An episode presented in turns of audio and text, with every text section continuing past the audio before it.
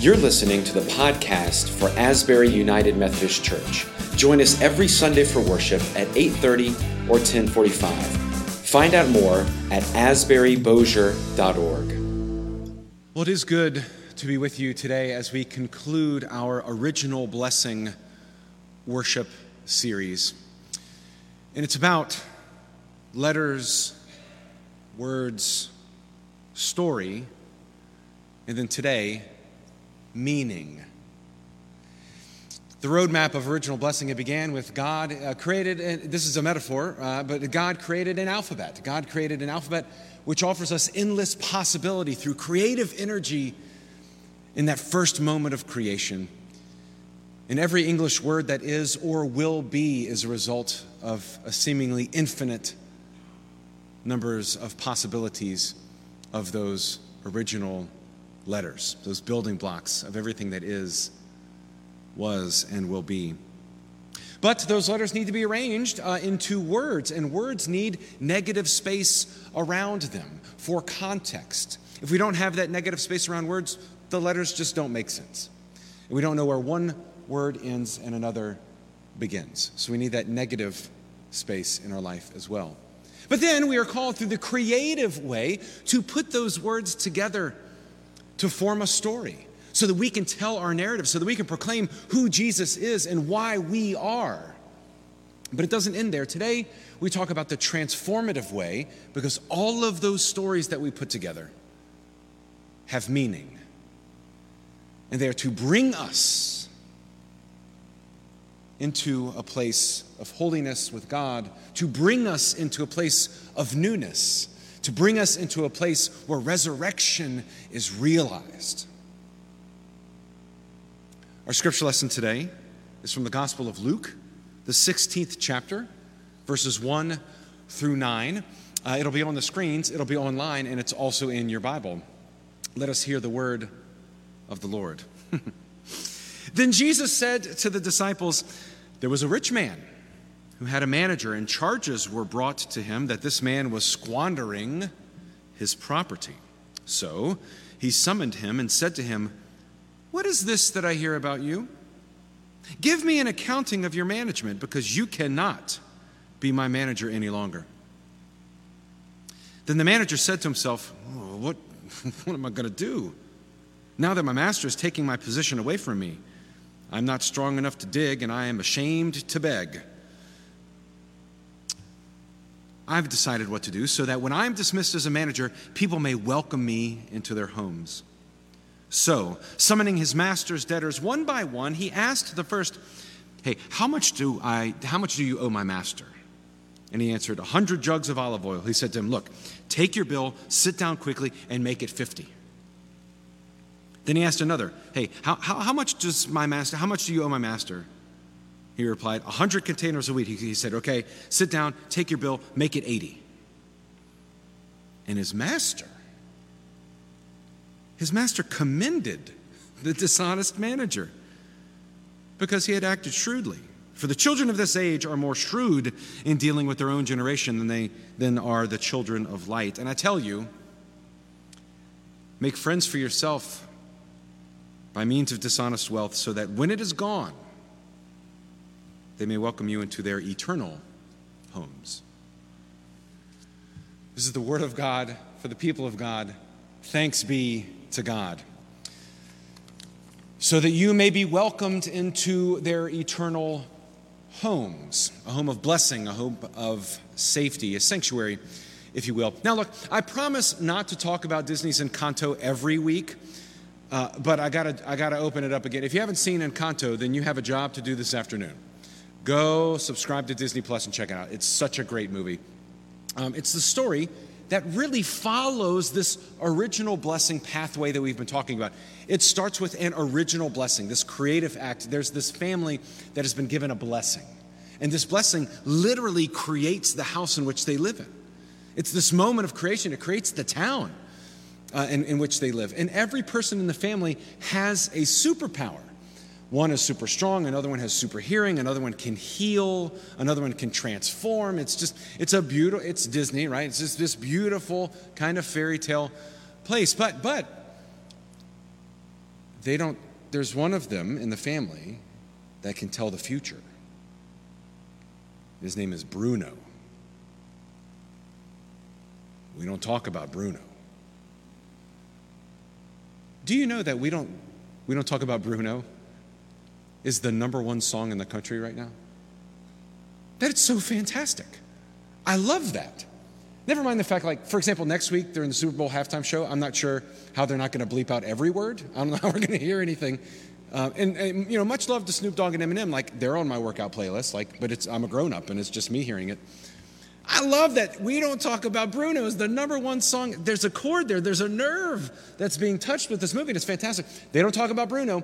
This negative space, this less than perfect story of theirs, they hide away and they tuck away. They don't embrace this negative space to create words, as we've been talking about.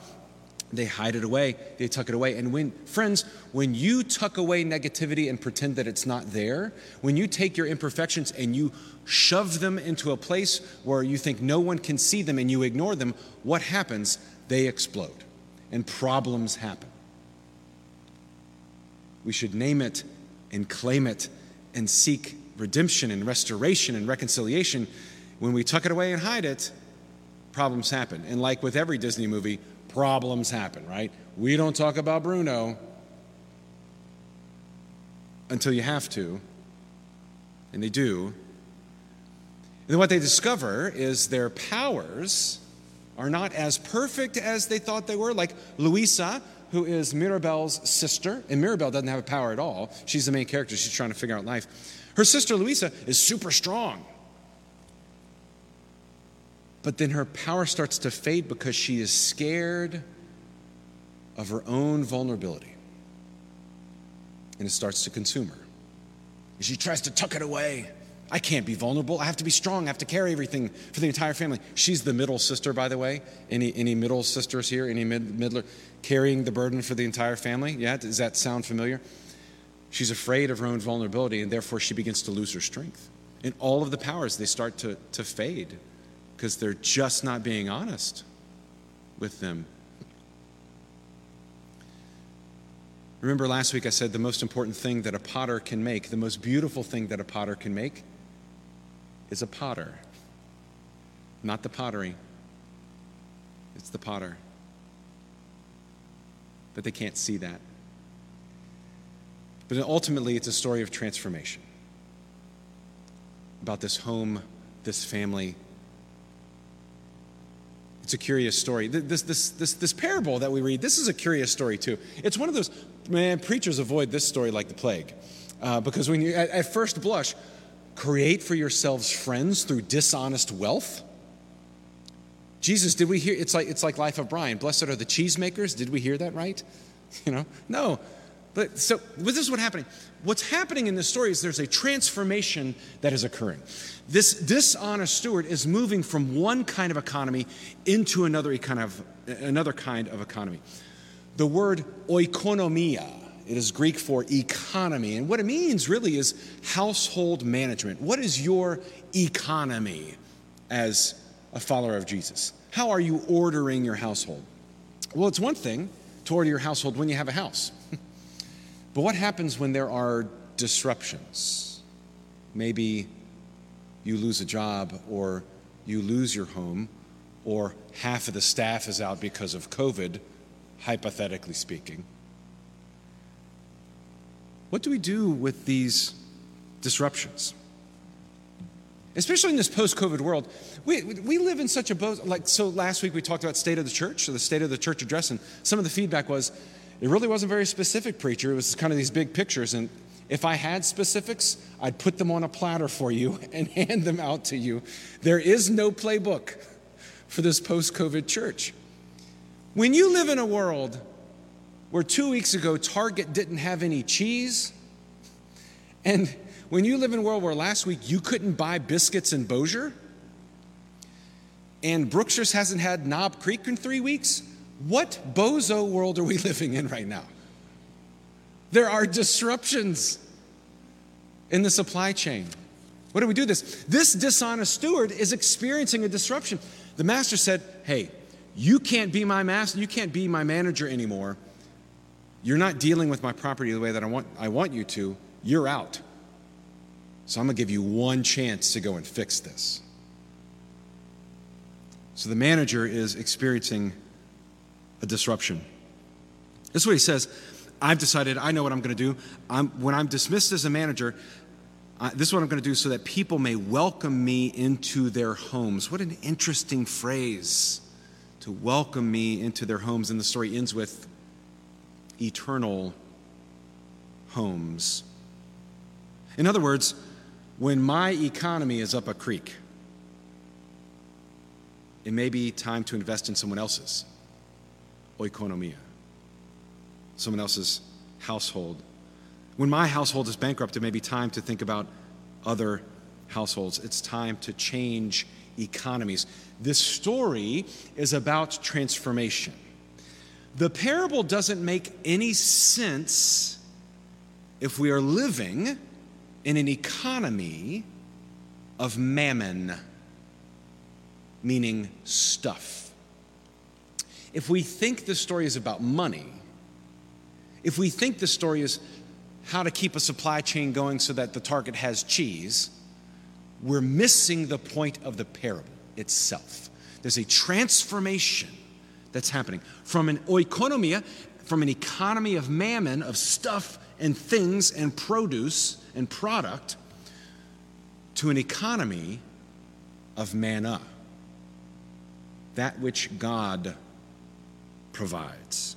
From mammon, which is a world of scarcity, you know, scarcity, the philosophy that there's just not enough to go around, to an economy of manna, that which God provides, the philosophy of abundance. The story is about two economies coming to blows over one another, and the shrewd manager is caught right in the middle of it. When Mammon has him dismissed, he trades it for manna. Or as Sam Wells uh, puts it, he puts it this way he realizes that friends are more important than the money or even the job. He moves from mammon to manna, from an economy of scarcity and perpetual anxiety into an economy of abundance and limitless grace. One of the things I love about this parable is that there's so much we don't know. which is the case for a lot of Jesus' parables. There's a lot of open ends uh, there that, that we just, the Bible just doesn't tie a bow on. It seems, it seems counter to our rational selves when we read this story. You might think that the, the, the manager is changing, that the manager changing someone's bill is a bad thing, right? How much do you owe my master? A hundred bucks? All right, sit down and make it 50. Almost uh, imagine him with like, I've seen The Godfather too many times to not see this as like this kind of like Godfather moment hey, uh, how much you owe, how much you owe the father? Ah, make it 50, right? This kind of thing. It seems so dishonest. And, and we know we have benefited from a bill being changed. I don't know if you've ever experienced this, but um, a couple years ago, uh, we upgraded our phones, and they, they, had a, they, had a, they had a bang up deal at AT&T for us. Here's an iPad for $10 a month. we're like, well, heck yeah, we'll take an iPad for $10 a month. That is great. Uh, what, what we did not realize, however, is that the iPad was connected to the cellular service, not just Wi Fi. So, when we took a family vacation down south, my kids were on the iPad 20, oh, seemingly 24 hours a day for a whole week. So, when we got the bill the next month, I'm a preacher, I exaggerate but I, I think it was something like $1,100. It, it, we added a digit because of the overages of data, right? And when you, I don't know about you nice people, but, but as, as, a, as a father of four, single income family, when you get a bill of over a $1,000, you kind of throw up a little bit in your mouth. You know, you just kind of have a moment of wondering what exactly you're going to do. So, but so we called AT and T. We got it figured out. We're like, hey man, look, my kids had the iPad. It was blah blah blah, blah bing, bada boom, and they they fixed the bill for us. They, and they like rearranged things. They sat me down and said, okay, how much do you owe us? A thousand dollars. Sit down, make it five hundred. Right? You know. And I'm thankful for the shrewdness of the AT&T representative. It could be that in this story the manager is simply changing the bill, and it, it could be that the bill is inaccurate, meaning that the, um, the there's a moment of honesty here. So it, it could be it could be that maybe the bill really is only 50 but the dishonest manager was charging 100 and taking 100 or taking 50 off the top. See what i'm saying? It doesn't seem to be much off of the manager's back to say how much what's your bill again? It's 100 oh that's right. Uh, make it 50 because maybe that's what the original bill should have been the manager's still getting all of his money but the, ma- the master is getting all of his money but the manager is not now getting his cut anymore so maybe maybe there's a moment of honesty but we we don't know. It doesn't tell us. What we do know is that the manager is changing the rules of the game. And what we do know is that the manager is commended because he's no longer investing in product or produce, he's now investing in people. He is changing his economy from an economy of mammon and stuff and things to an economy of manna. He's changing his economy from the assumption of scarcity, that there just isn't enough, to an economy of abundance and fruitfulness. It's one of the reasons why Jesus' kingdom that Jesus announces is, is seemingly so, so irrational. The last shall be first. Blessed are the poor. The master hired, in the parable of the vineyard, the master hired people early in the day, later in the day, later in the day and then he pays them all the same at the end. This kingdom doesn't make sense. Well, it doesn't make sense if we're living in a world of mammon. Jesus doesn't make sense in a world of mammon. We have to be transformed for our story to be about manna. The what is it from an abundant God? This kingdom shocks us and surprises us until it captures us. And then we realize that this kingdom is what it means to be alive. For example, near the end of Jesus' life, he gathers his disciples together and he says, I am the way, the truth, and the life. It's part of Jesus' farewell discourse in John's gospel. No one comes to the Father except through me. I am the way, the truth, and the life. No one comes to the Father except through me if we're living in a world of mammon and of stuff and of produce and product, then we hear this word from Jesus as if it is exclusive. Like when God was making the heavens and the earth, He made the earth just too big and heaven just too small, so He sent Jesus to be a funnel so that only the best get through. Jesus as the cheesecloth of God. It doesn't quite make sense. When Jesus says, I am the way, what he's talking about is suffering.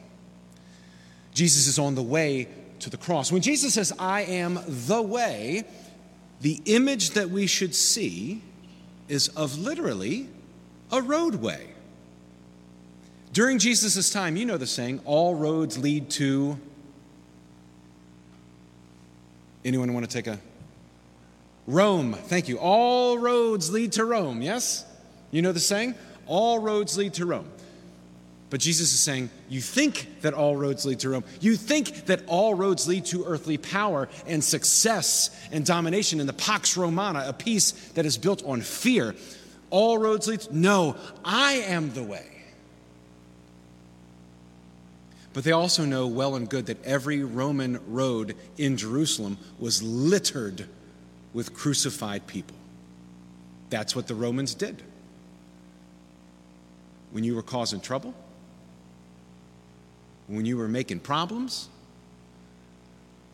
when you were trying to change your economy from the mammon of Rome to the manna of God, they put you on a cross and put you on the roadway so that people could see you and deride you and shame you. Jesus said, I am the way. Or if you're a fan of Mandalorian, this is the way. Yeah? Jesus also says that he is the truth. When Jesus was arrested he was sitting with Pilate, Pilate asked him, What, what is truth? And Jesus told him, Truth is that which is, is something you belong to. Excuse me. The truth is not mental assent. The truth is not a set of doctrines. The truth is something you belong to. And Jesus is going to the cross so that you belong in his body, that you are wrapped up into God's greatest gift of Jesus. I am the way, the way of suffering, the way of the cross. I am also the truth, that to which you belong.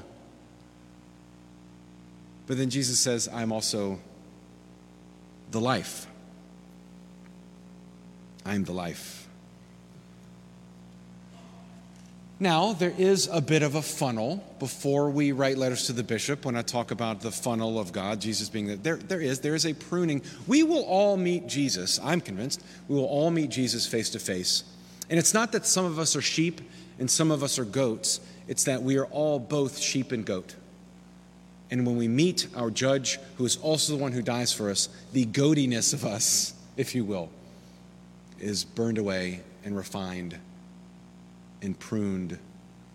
And everything that is in us that is not forged in love won't continue on. So it's not that your ledger is off and therefore you're not getting in. It's that some of us need to be pruned a bit more closely than others. But thank God that our judge is also the one of grace and the one of love and the vine to whom we are connected as a branch. It may seem ironic for the way of suffering and death to also be the way of life, as Jesus says.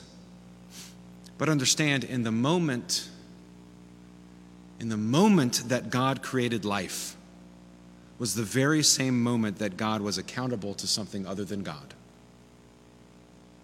In the moment that God created life, it was the very same moment that God was now accountable to something that wasn't God.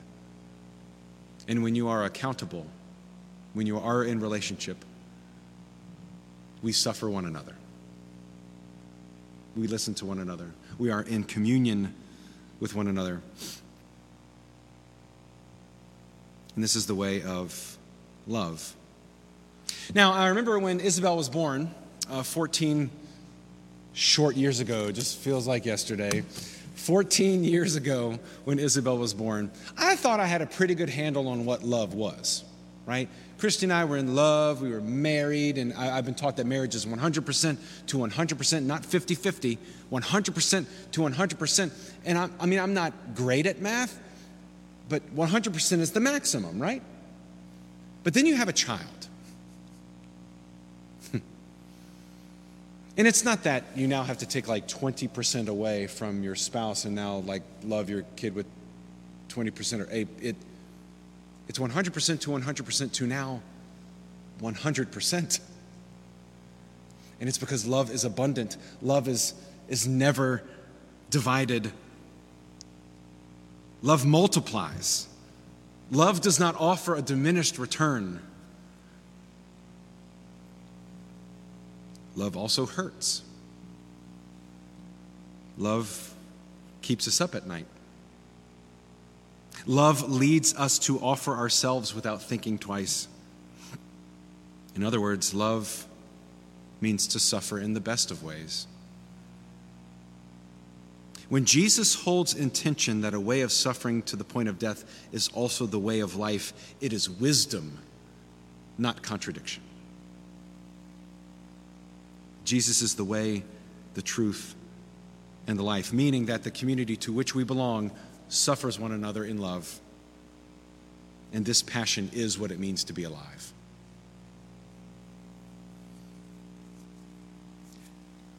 So back to Encanto. Mirabel, main character of the story, has no magical gift. And the house is crum- crumbling around them to the point where it is utterly destroyed. It is razed to the ground. So she runs away, thinking that it's her fault. Because when she talked to Luisa, her older sister, she started to lose her strength. And when she talked to Isabela, who is perfect and she only blooms flowers, started blooming cacti. and pointy things, and she thought it was her fault. After all, that prophecy from Bruno had her in it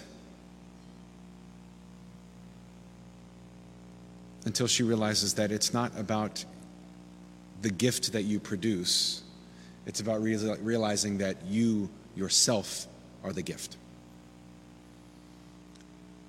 You are always more important than the work you produce. That's what it means to live in an economy of manna. If we are only living in an economy of mammon, you are what you produce. You are your paycheck. That is your value. But not in the kingdom of God. Not when we transfer our economy from mammon to manna. And at the end of the story, she realizes that her true gift is holding the family together. And they bless her with uh, they, they rebuild the house without magic. The town shows up and helps them rebuild. And there is Mirabel at the end of the story. They give her a gift of a doorknob. And they say, Let us in. Let us into the home, Mirabel. You, you have helped us see who we are. And she looks in the doorknob. This is beautiful. She looks in the doorknob, and her grandmother, Abuela, her abuela, asks her, What do you see? And she looks in the doorknob and says, I see me. All of me. You are the gift. You are God's original blessing. You are why God loves. And we are called to share that love with one another. Through the positive way of creation, through holding an appropriate negative space, through the creative way of recognizing that the most important thing a potter makes is a potter, through the transformative way of recognizing that it's not what we produce, but it is we who are the blessing. And may we see one another in the exact same way. In the name of the Father, and of the Son, and of the Holy Spirit. Amen. Let us pray.